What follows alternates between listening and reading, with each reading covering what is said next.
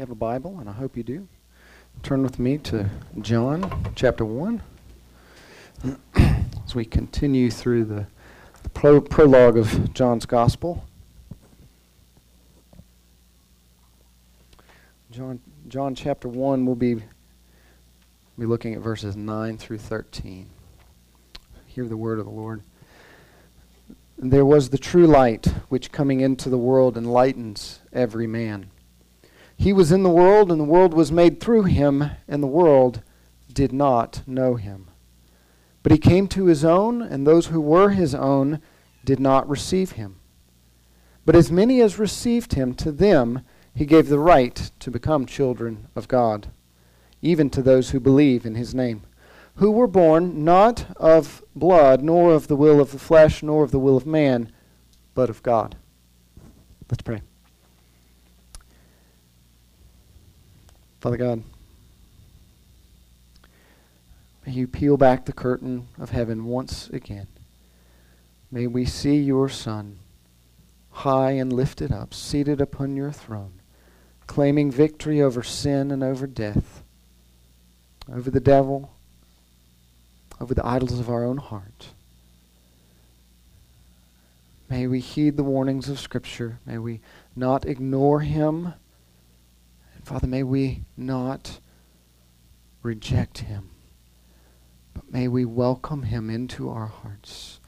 May we believe in him. May we keep on believing if we are so inclined this morning. Bring us home, Father. May the gospel have its effect to bring new life this morning. It's in Jesus' name that I pray. Amen.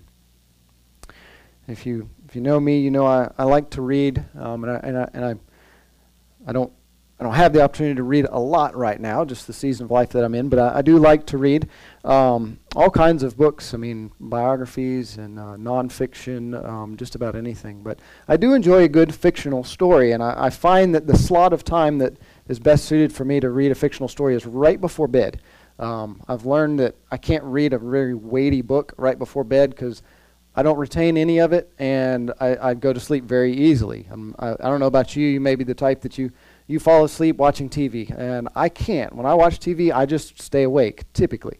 Um, but if I have a, a decent book, uh, you know, especially just a good, good solid fiction book, um, I can read it lightheartedly and fall asleep and pick back up, you know, on the next three sentences the next night and read three or four sentences and, you know, get through it a little bit here and there. Um, you know, or uh, and I've been known on multiple occasions to be reading a, a, book and the book fall on my face because I've I've fallen asleep. You know, my wife can tell you fun stories about that. Um, but uh, anyways, the, the so the most recent book that I've I've been reading and I've picked back up again, and I find myself going back to this book uh, season after season is uh, is Bunyan's Pilgrim's Progress.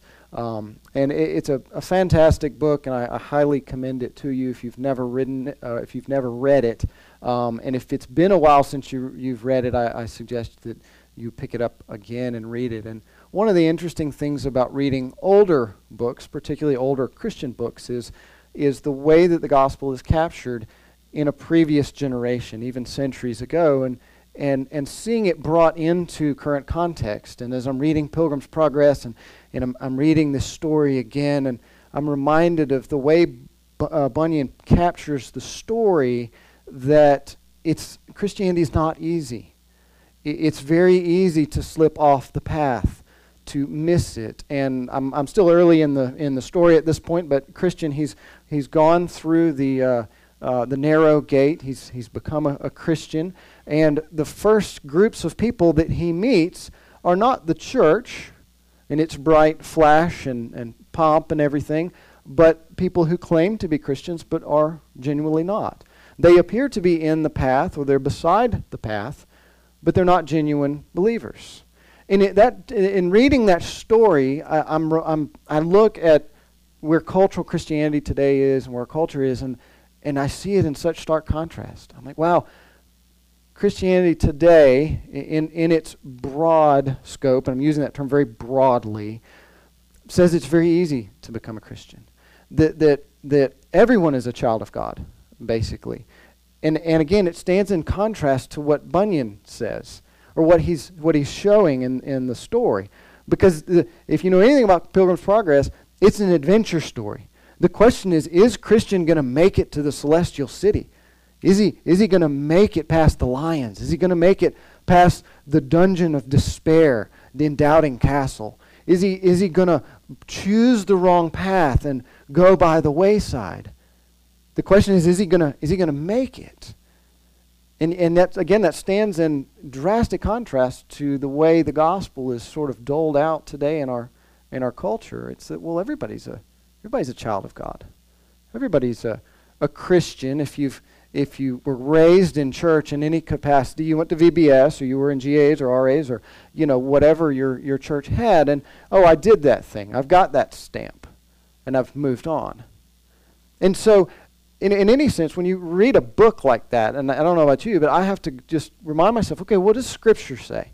Which one's truth? Wh- which path? Which story is genuine? And we come to this point in our study in John and it, and it parallels that so much because as I'm studying for the sermon, you know, I'm looking at this going, wow, this, this section of John's prologue, I mean, this is, this is Christianity 101.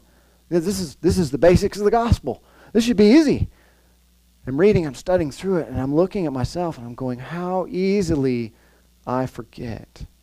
How, how easily do I not heed the warnings in Scripture and I, I, I'm, I, I, don't, I don't see the gospel for what it is.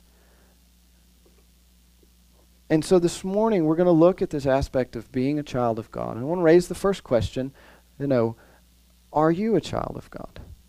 Not not have you grown up in church? Not are you in church this morning?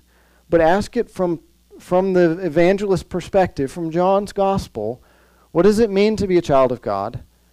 And and are you one? So that's what I'll go with this morning. So we're going to walk through this and, and ask that question. So the first in the first verse, in verse 9, says, There was the true light which coming into the world enlightens every man. Now it'd be very easy to come to this from a uh, from one perspective and say, see here, here's where Jesus came into the world and the gospel enlightens everyone. And so everyone who's heard anything of the gospel is a child of God. Everyone's a child of God. Jesus Jesus sort of brings into the world this amorphous moral light that sort of gives, gives the culture a, a, a boost, basically.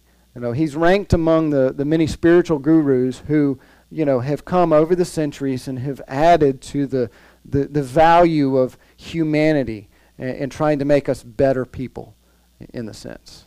Well, if that's your perspective, it's going to be very hard to square that with one where John's come from and where he's going in the, in the next few verses. Look at verse 3. He says, John says, All things came into being through him. I'm sorry, not 3. Verse 5. It says, The light shines in the darkness. He's speaking of Jesus. And the darkness did not comprehend it. The, the darkness didn't appropriate it. So, in, in, in a sense, Jesus came into the world, and the darkness didn't, didn't appropriate, didn't value it. Okay? Now, if you know anything about light and darkness, that's, I mean, that should really shock us. What is darkness? Darkness is the absence of light. When light comes into darkness, it must, by its very nature, appropriate the light. Right? And so this is meant to shock us.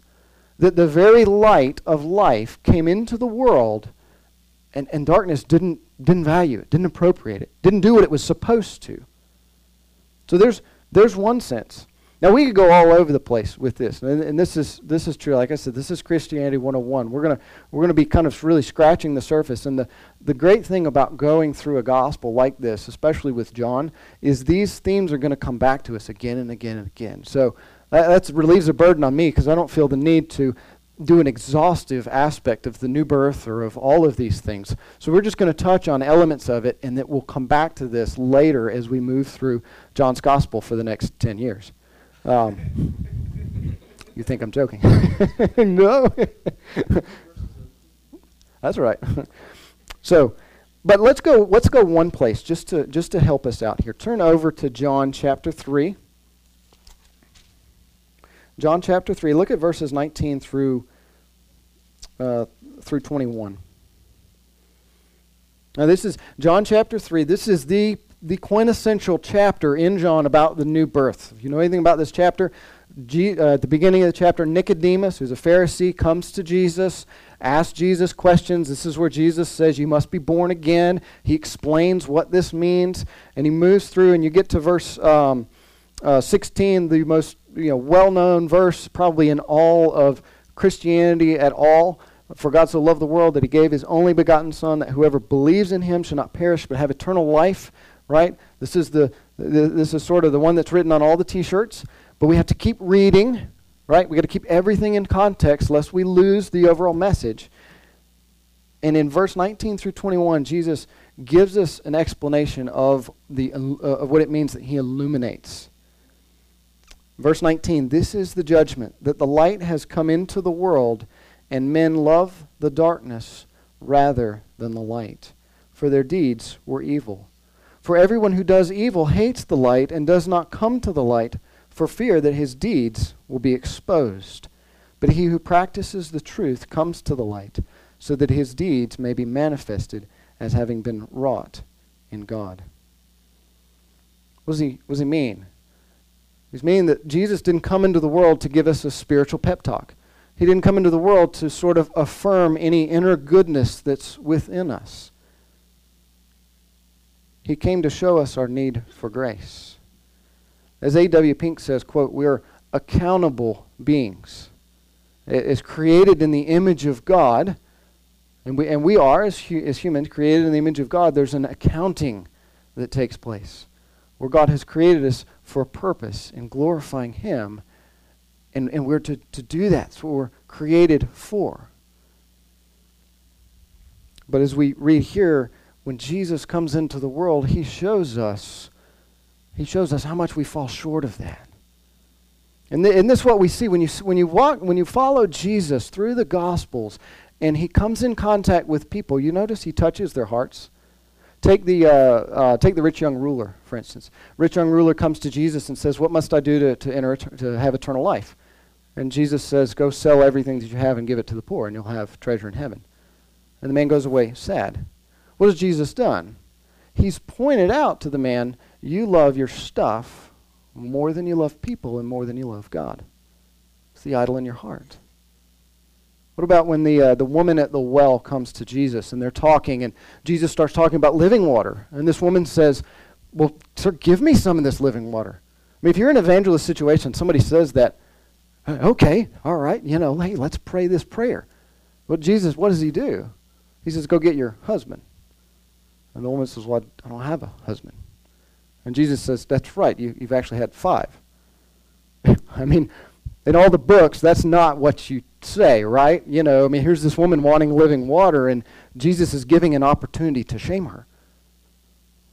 I mean, that, what, what do you do with that? But what is Jesus doing? He's, he's putting his thumb on the idol of her heart and saying, you're, you're chasing at, you've been chasing after the affections of men rather than the affections of God. You, you've taken the, the blessing of the covenant of marriage that God has given it, and you've dragging it through, you, you drag it through the mud. He, he's got to deal with the heart if you're going to come to Jesus. That's the illumination that he brings into the world. Take a different circumstance.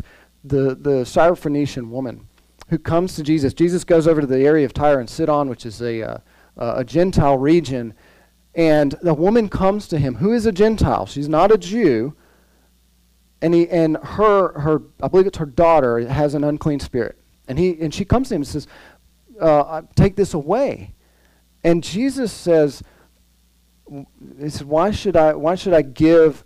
I said, "It's um, oh, I'm drawing a blank." It says, "Why give to the the, the the children have need of bread?" Speaking of the Jews, why should I give give the bread to the dogs? How, if Jesus were saying that in our culture, I mean, how would that go over? I mean, that would not, he'd be jailed for that, right? He, he says that. And the, the response of the woman is phenomenal. She says, but, but even the dogs under the table eat the scraps. And Jesus says, go, go on your way. You know, your, your response here has, has healed your daughter. She doesn't leverage her rights Her heart's humbled. She sees her need for the only one who can save her. You see that? She sets aside her rights. She doesn't, doesn't try and make any boast. And she says, Can I just have some scraps? You, you have the living water. Can I have some scraps? And he, and he blesses that. You see how when you follow Jesus through the, through the Gospels, when he speaks to people, he touches their hearts. He's bringing an illumination to their lives. He says in Mark 7, I think this is this helps capture everything. He's talking about what makes a person unclean. And he says, That which proceeds out of a man, that is what defiles the man. For from within, out of the hearts of men, proceed evil thoughts, fornications, thefts, murders, adulteries, deeds of coveting and wickedness, as well as deceit, sensuality, envy, slander, pride, and foolishness. Do you catch what's in that list? That, that the, the deed of coveting, which we talked about with the kids earlier on, desiring something that your neighbor has, you know, it, it, to, to the point that it consumes you, it is paired with murder. That slander, speaking ill of someone behind their back, is paired with wickedness, adultery. See how, and he's, t- he's saying these things come out of the heart. This comes out of the heart. This has to be dealt with. And so the illuminating light of, of Christ is to peel back our hearts, not to pat us on the shoulder and say, hey, it's, o- it's okay. Yeah, you don't, it's okay, you're, you're, you're fine. To say you're not fine.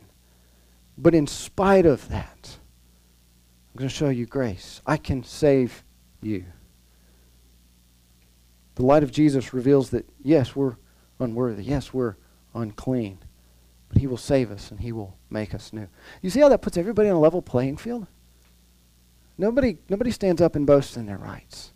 Nobody draws the circle around their, their moral rights. Everybody's in need of grace. So Jesus en- enlightens us in the gospel by showing us our need for grace. And that and that that fact that he reveals sin to us and shows our need for grace, it's the very reason that the world ignores him and the Jews rejected him. Look at verses 10 and 11 in, uh, in John 1. He was in the world, and the world was made through him, and the world did not know him. He came to his own, and those who were his own did not receive him. Notice what John does. He draws a big circle around the, the world, and, and John uses the term world in different ways. I won't go into that fully, but an interesting personal study would be how does John use, what does he mean by the world in, in all of his gospel and in uh, 1st and 2nd and 3rd John?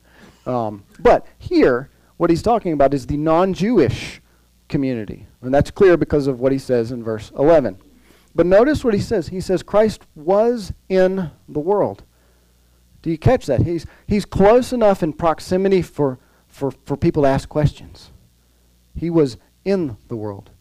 He's close enough for people to ask about him, and yet they're oblivious. Right? What, what happens when Jesus comes into the world? The very Son of God is born in a small town in Bethlehem. Nobody notices, except for a bunch of raggedy old shepherds that God sent angels to right? What about um, what about John the Baptist? Right? Alan touched on this last week, so I won't belabor it, but it's worth revisiting. Said John the Baptist came as a witness. God had to send someone ahead of Jesus to say he's coming. He's coming. Be ready. And people rejected him or, or ignored him. What about Pilate? When Pilate, um, Jesus is before Pilate, and Pilate asks all the questions. You know, are you a king? Are you, are you the Son of God? He's asking all these questions. It's, it's clear he, he doesn't really know who this guy is. Right? What about the rest of the, of the created world? This to me is, is, is just astonishing. When the Creator steps into the creation, the creation responds. Right? How, how, does, how does, how does the natural world respond when Jesus steps into it? Storms stop. Matter, fish and bread, multiply before the eyes of people. It, it responds in phenomenal ways. You know, all of these things happen when the cre- created world. He says of rocks, they will cry out. And how do the very image bearers of God respond? In the world, they ignore. They ignore. And there's a lesson for us. We're in the Bible Belt. You know, you, you can throw a stone and hit two churches from here if you're a good baseball player, right? I'm not a good baseball player, but, you know, churches are all over the place. Now, I don't know what, uh, what they're all teaching. But I'll bet you each one of them has a Bible. I'll bet you that in, somewhere in that Bible is the same message that's in this one or in yours. The gospel's not far from any of us. And yet, how easily we get preoccupied with other things and ignore the very thing that we need. So, John draws the big circle around the world, says he was in the world, and yet they did not recognize him. He draws a smaller circle around the Jews, and he says they, rec- they rejected him. He says he came to his own. It was an intentional visit. Jesus intentionally came to the Jews. Where did Jesus go and teach? In the synagogues. Who's in the synagogues? The Jews. He came to his own. It says his own did not receive him. The very people of God who are to be light to the Gentiles were steeped in darkness. It's interesting. You see a good example of this in Luke chapter 4.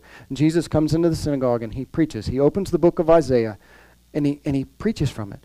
And, and he, he says, I've, I've come to proclaim the gospel to the poor. I've come to release captives, to set free, to proclaim the, the year of Jubilee, in a sense. He's, he's saying this, and he sits down. And He says, This has been fulfilled in your midst.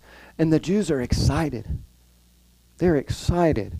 And a few verses later, they're getting ready to throw him off a cliff. What changed? What, what changed in that? In, in, in the few verses that are in between, Jesus says, Well, wait a minute. And I'm paraphrasing, of course. You can go to John, uh, Luke 4 and, and, and look this up and read exactly what he says. But he uses two inc- incident, incidences in the Old Testament where God chose to go to Gentiles and grant them blessing as opposed to the Jews because of the hardness of the heart of the Jews. What's he saying? Because the Jews got the message in, in that day. He's saying your, your heart is as unbelieving as, the, as your own people were in this day. You, you're not really believing who I am. And they got offended and they wanted to kill him.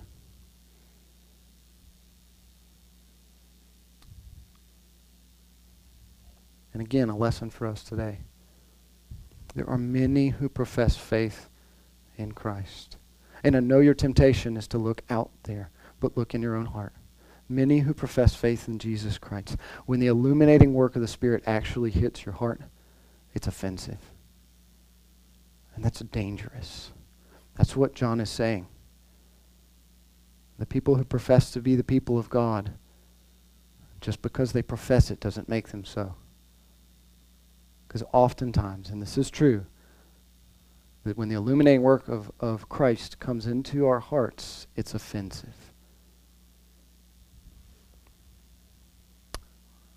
Now we move on. So so at this point, the default state for people is not, well, we're all children of God. We're created in the image of God, which means that we, we're, we're accountable to Him. And there's, there's honor and there's value in that. But the Bible never uses that same term synonymously with the children of God. In fact, what we see is we're stark enemies of God. We're, to borrow from Paul in Ephesians 2, we're we're children of wrath. And what's revealed in our heart is that there's darkness there. There's darkness that has to be dealt with when the light of the gospel hits us. Do you see how Bunyan says in Pilgrim's Progress there are so many who claim to be on the path that really are not? And Jesus says the way to eternal life, the gate is narrow and the path is small, and there are few who find it.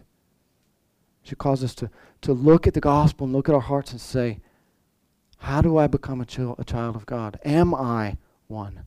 Because the default is, is, that, is that that doesn't happen. So, how does a person become a child of God? Here, here's the next verse. But as many as received him, to them he gave the right to become children of God, even to those who believe in his name. So John says the majority did not believe, the majority ignored, the majority did not receive. But some did, and some are. So, two things in here to highlight the two words receive and believe. And here's what I want to do. Because again, it, it's the prologue, Christianity 101, and we could dive into this for weeks. But I want to go to two, two sections in John to help Jesus, uh, or to, to give Jesus the opportunity to explain to us more what he means by receive and believe. And then I want to use an illustration uh, at, at the end. Um, so, two definitions for receive and believe, and then we're going to go to two, sec- two, two uh, of scriptures in John. One, to receive. What does he mean to receive him? That's to welcome him completely.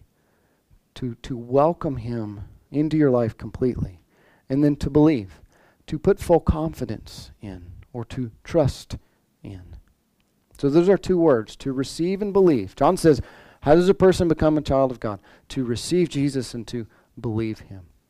Now let's look at two two sections of Scripture to, to let Jesus define this a little more clearly for us. Uh, flip over to John chapter 5. And let's look at verses 43 and 44.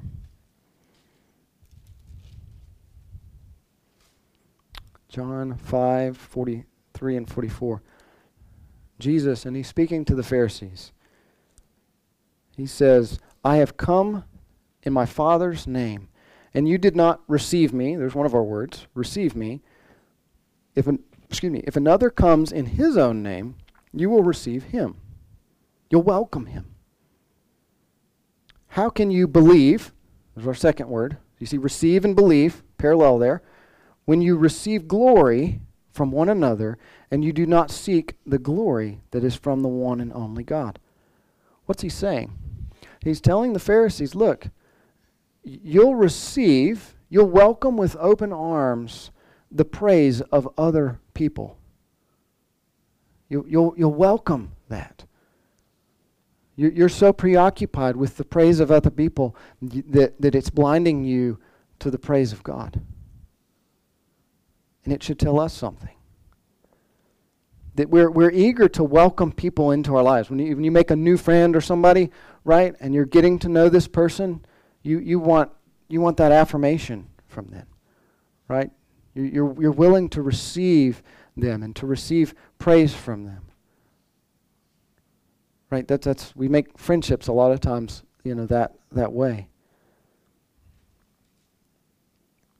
And, and for a person that, that doesn't line up that way, would, nope, not going to receive you. There's sort of a dividing that goes in there. But Christ is saying, if you're going to receive me, if you're going to welcome me into your life, you're going to believe in me, you've got to value my praise above the praise of other people. Because if, if, if what John has said is true and the world is darkness, then there's going to be the temptation to love the praise of people over the praise of God. Those two things are going to stand in stark contrast to each other. And Jesus is saying, if you love the praise of people for darkness, then, then you're going to be blinded to believing in me. You're not, you're not going to welcome me because I'm going to be offensive to what you love. Now that leads us to our our next text. Just look over just a little bit further, John 6, 35. John 6, 35. Jesus said to them, I am the bread of life. He who comes to me, that's synonymous with receiving, he who comes to me will not hunger, and he who believes in me will never thirst. Now, there's a lot in here. Isn't it great we're moving through John because we're going to actually get to this later and we'll get to dive into it more fully. But in regard to where we are this morning in a new birth, what, is, what does faith in Jesus do? What does receiving Jesus mean?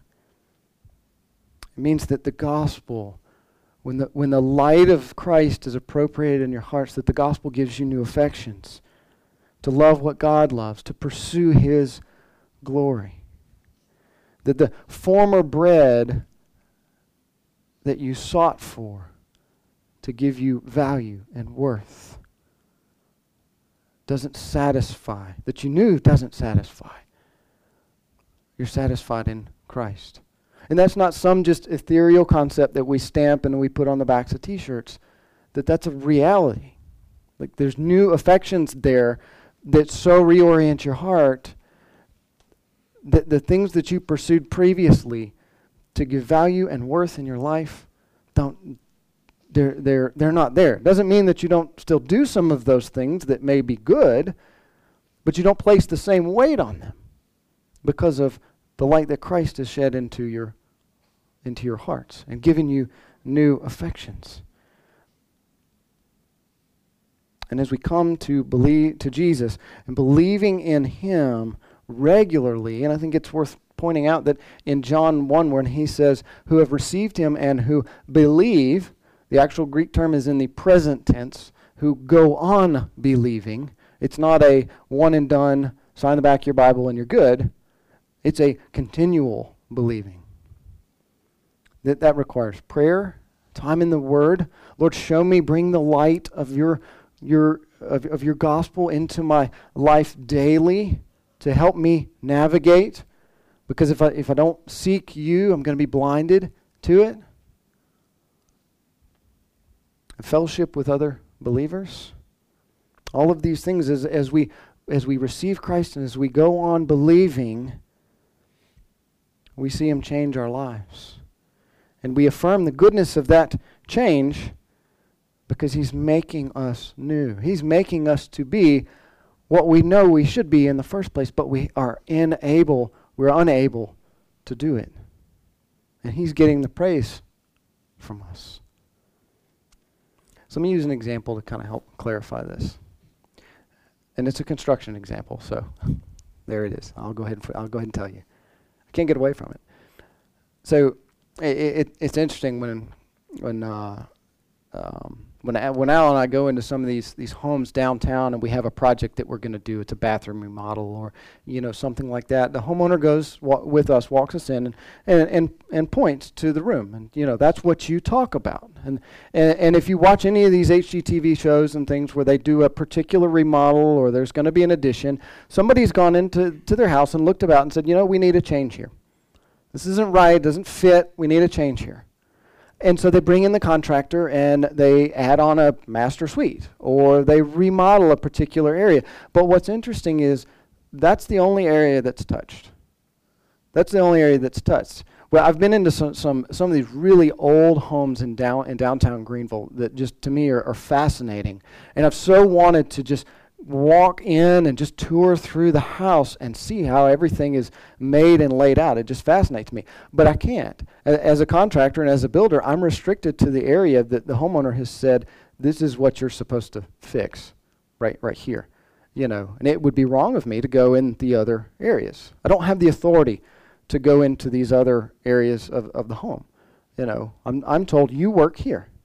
You know, this is this is where this is where you're you're to work. And oftentimes, when we when we think about receiving Jesus and believing in Him, we think of it in that sort of Jesus edition. You know, Jesus, you're welcome into my house, into, into you're welcome into my life. But here are the rooms where you can touch. You know, let's let me take you up to my kids' room. You know, I got kids and kind of feel like I need some moral direction in here, and so we're gonna get back into church. And you know, Jesus, you can touch my kids' room you know, I want you to touch this and redo everything here. But you stay out of my bedroom. You stay out of my marriage. You, you stay out of my kitchen where life happens. Don't come in my garage where work and play. You know, you, you go here.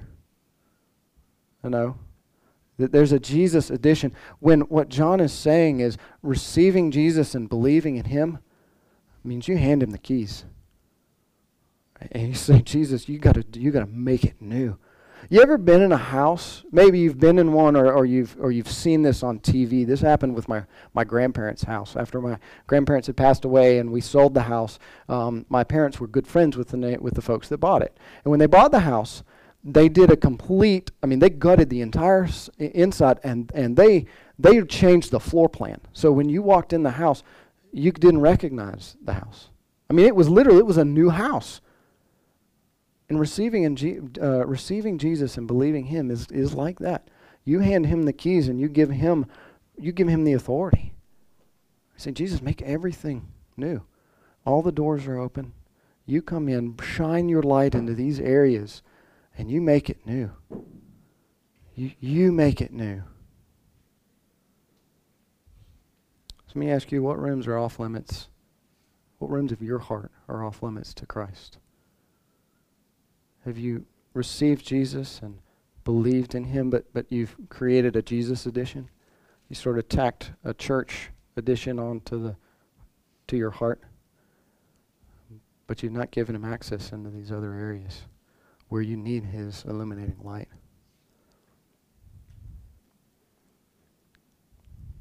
So we receive him, we believe him, and then what happens? John tells us. He says, To those who've received him and who've believed him, he gave them the right to become children of God. See, who's got the authority to grant that? That's, that's Jesus. That's Jesus. If you're a Christian, you say, I'm a believer in Christ, and one day you believe you're going to stand before God and give an account for yourself. And if God were to ask you, why should I let you in?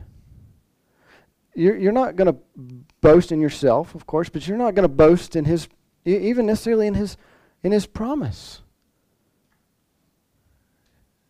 You say, well, what, what right have you to be in here? I, I don't. But the one who does have a right, the one who paid the penalty on the cross, the one who is the new Adam, who lived the life that I could not live, He's given me his robe of righteousness.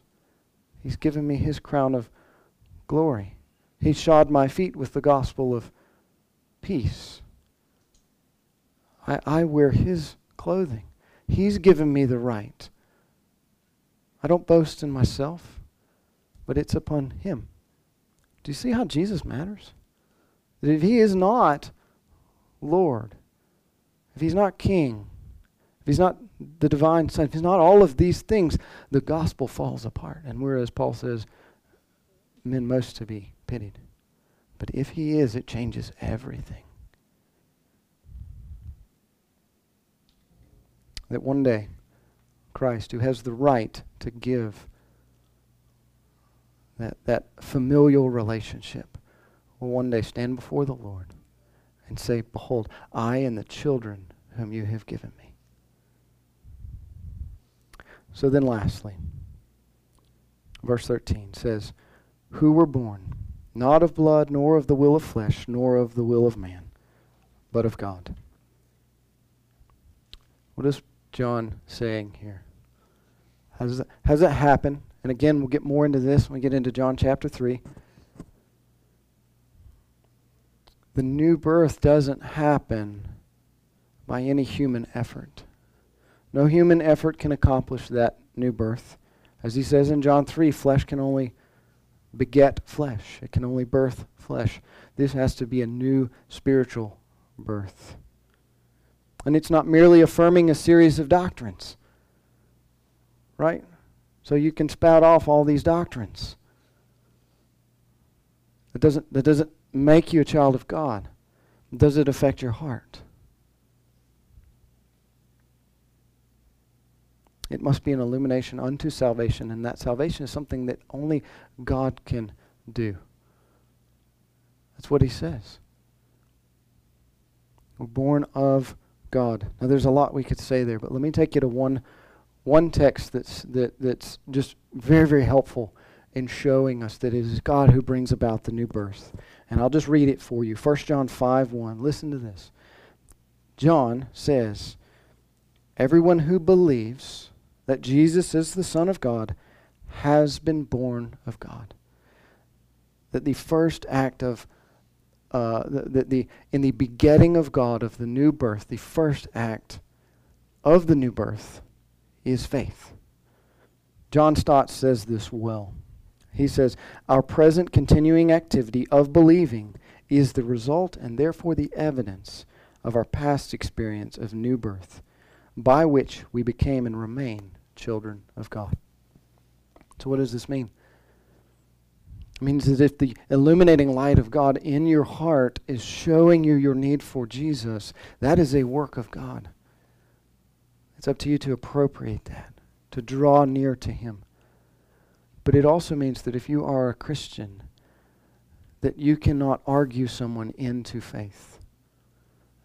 The greatest weapon, in a sense, that you have in that un- uh, aspect of blindness is prayer, is to pray to the Lord. Lord, open this person's eyes. How often do we go to a person and we plead with them and we might take the gospel with them, we might prepare for arguments, and we spend very little time in prayer? Or we look at a person and think, well, they just need to mature. They just need to grow up. We think that some sort of, uh, uh of, of growing up aspect is what this person needs, when in reality, there's darkness there that has to be dealt with through the gospel. So, in closing, let me just give a couple points of application. One, have you received Christ? And are you believing Him? Not did you pray a prayer at some point, not did you have a, a spiritual experience at some point, but have you received Him? Have you welcomed Him into the totality of your life and said, Lord, make me new? You notice in uh, in, in all the instances where Jesus meets people and people receive him, they know their need for him. They feel their need for him. He, he's the knot that they're, that they're hanging on to. Have you received him and are you believing in him? And then, two, if you're a, maybe you are a Christian, are there rooms in your heart that are off limits to God. That you've you've you've closed the door and you, you've said, No, you can work here, Jesus, but you can't work here. You can work in these areas when I'm out in public, but in my private life, you're over here. You can work here in, in, in this part, but not in my relationship with, with people or with this certain person. Where is God saying, you need the illuminating light of my spirit and of Christ here. And lastly, can't say it better than Paul in Ephesians 5. Ephesians 5 8, he says, You were formerly darkness, but now you are light in the Lord. So walk in the light. If you're a child of God, walk in the light this week. Walk in the light. Let's pray. Father God, I thank you. I, I thank you. I'm, I'm humbled by these words of John. The gospel is so simple. Father, it's like a well. It's like, it's like a well where there's water at the top and there's water at the bottom, and a child can reach in and dip a cup and drink from the top and be refreshed but it is so deep that we will never be able to plumb its depths to grab the last drop of water from the bottom. May, the, may you, through your Spirit, Father, do your quickening work in our hearts. May you shine light into all areas of our life, especially me, Father, where I have blind spots and, and areas where I'm, I'm comfortable with you not being there, Father. Unseat me May, may you make me, give me an unholy discomfort in those areas that would cause me to trust in you, to welcome you into those areas. Because I, I have fears, Father. I have areas in my own life where I love the praise of people more than your praise, and it, it, it, it causes me to want to keep you out. Father, unsettle me in those areas. Pray that you do the same with others here. Father, if there are those that don't know you, that, Father, have maybe have professed faith in you, but in examining their heart, there's so there's nothing of substance there. There's, there was never really a receiving of Christ. There was never really a turning over of keys of their heart to Him. Pray, Father, that you would draw that person to you this morning, that you would illuminate their heart unto salvation. Father, they might bear fruit. They might know the bread of life and be satisfied fully in Him thank you and I praise you, Father. May you bring us back next week to be encouraged again through your word. May you sustain us through your word through the rest of this week. It's in Christ's precious name that I pray. Amen. You're dismissed.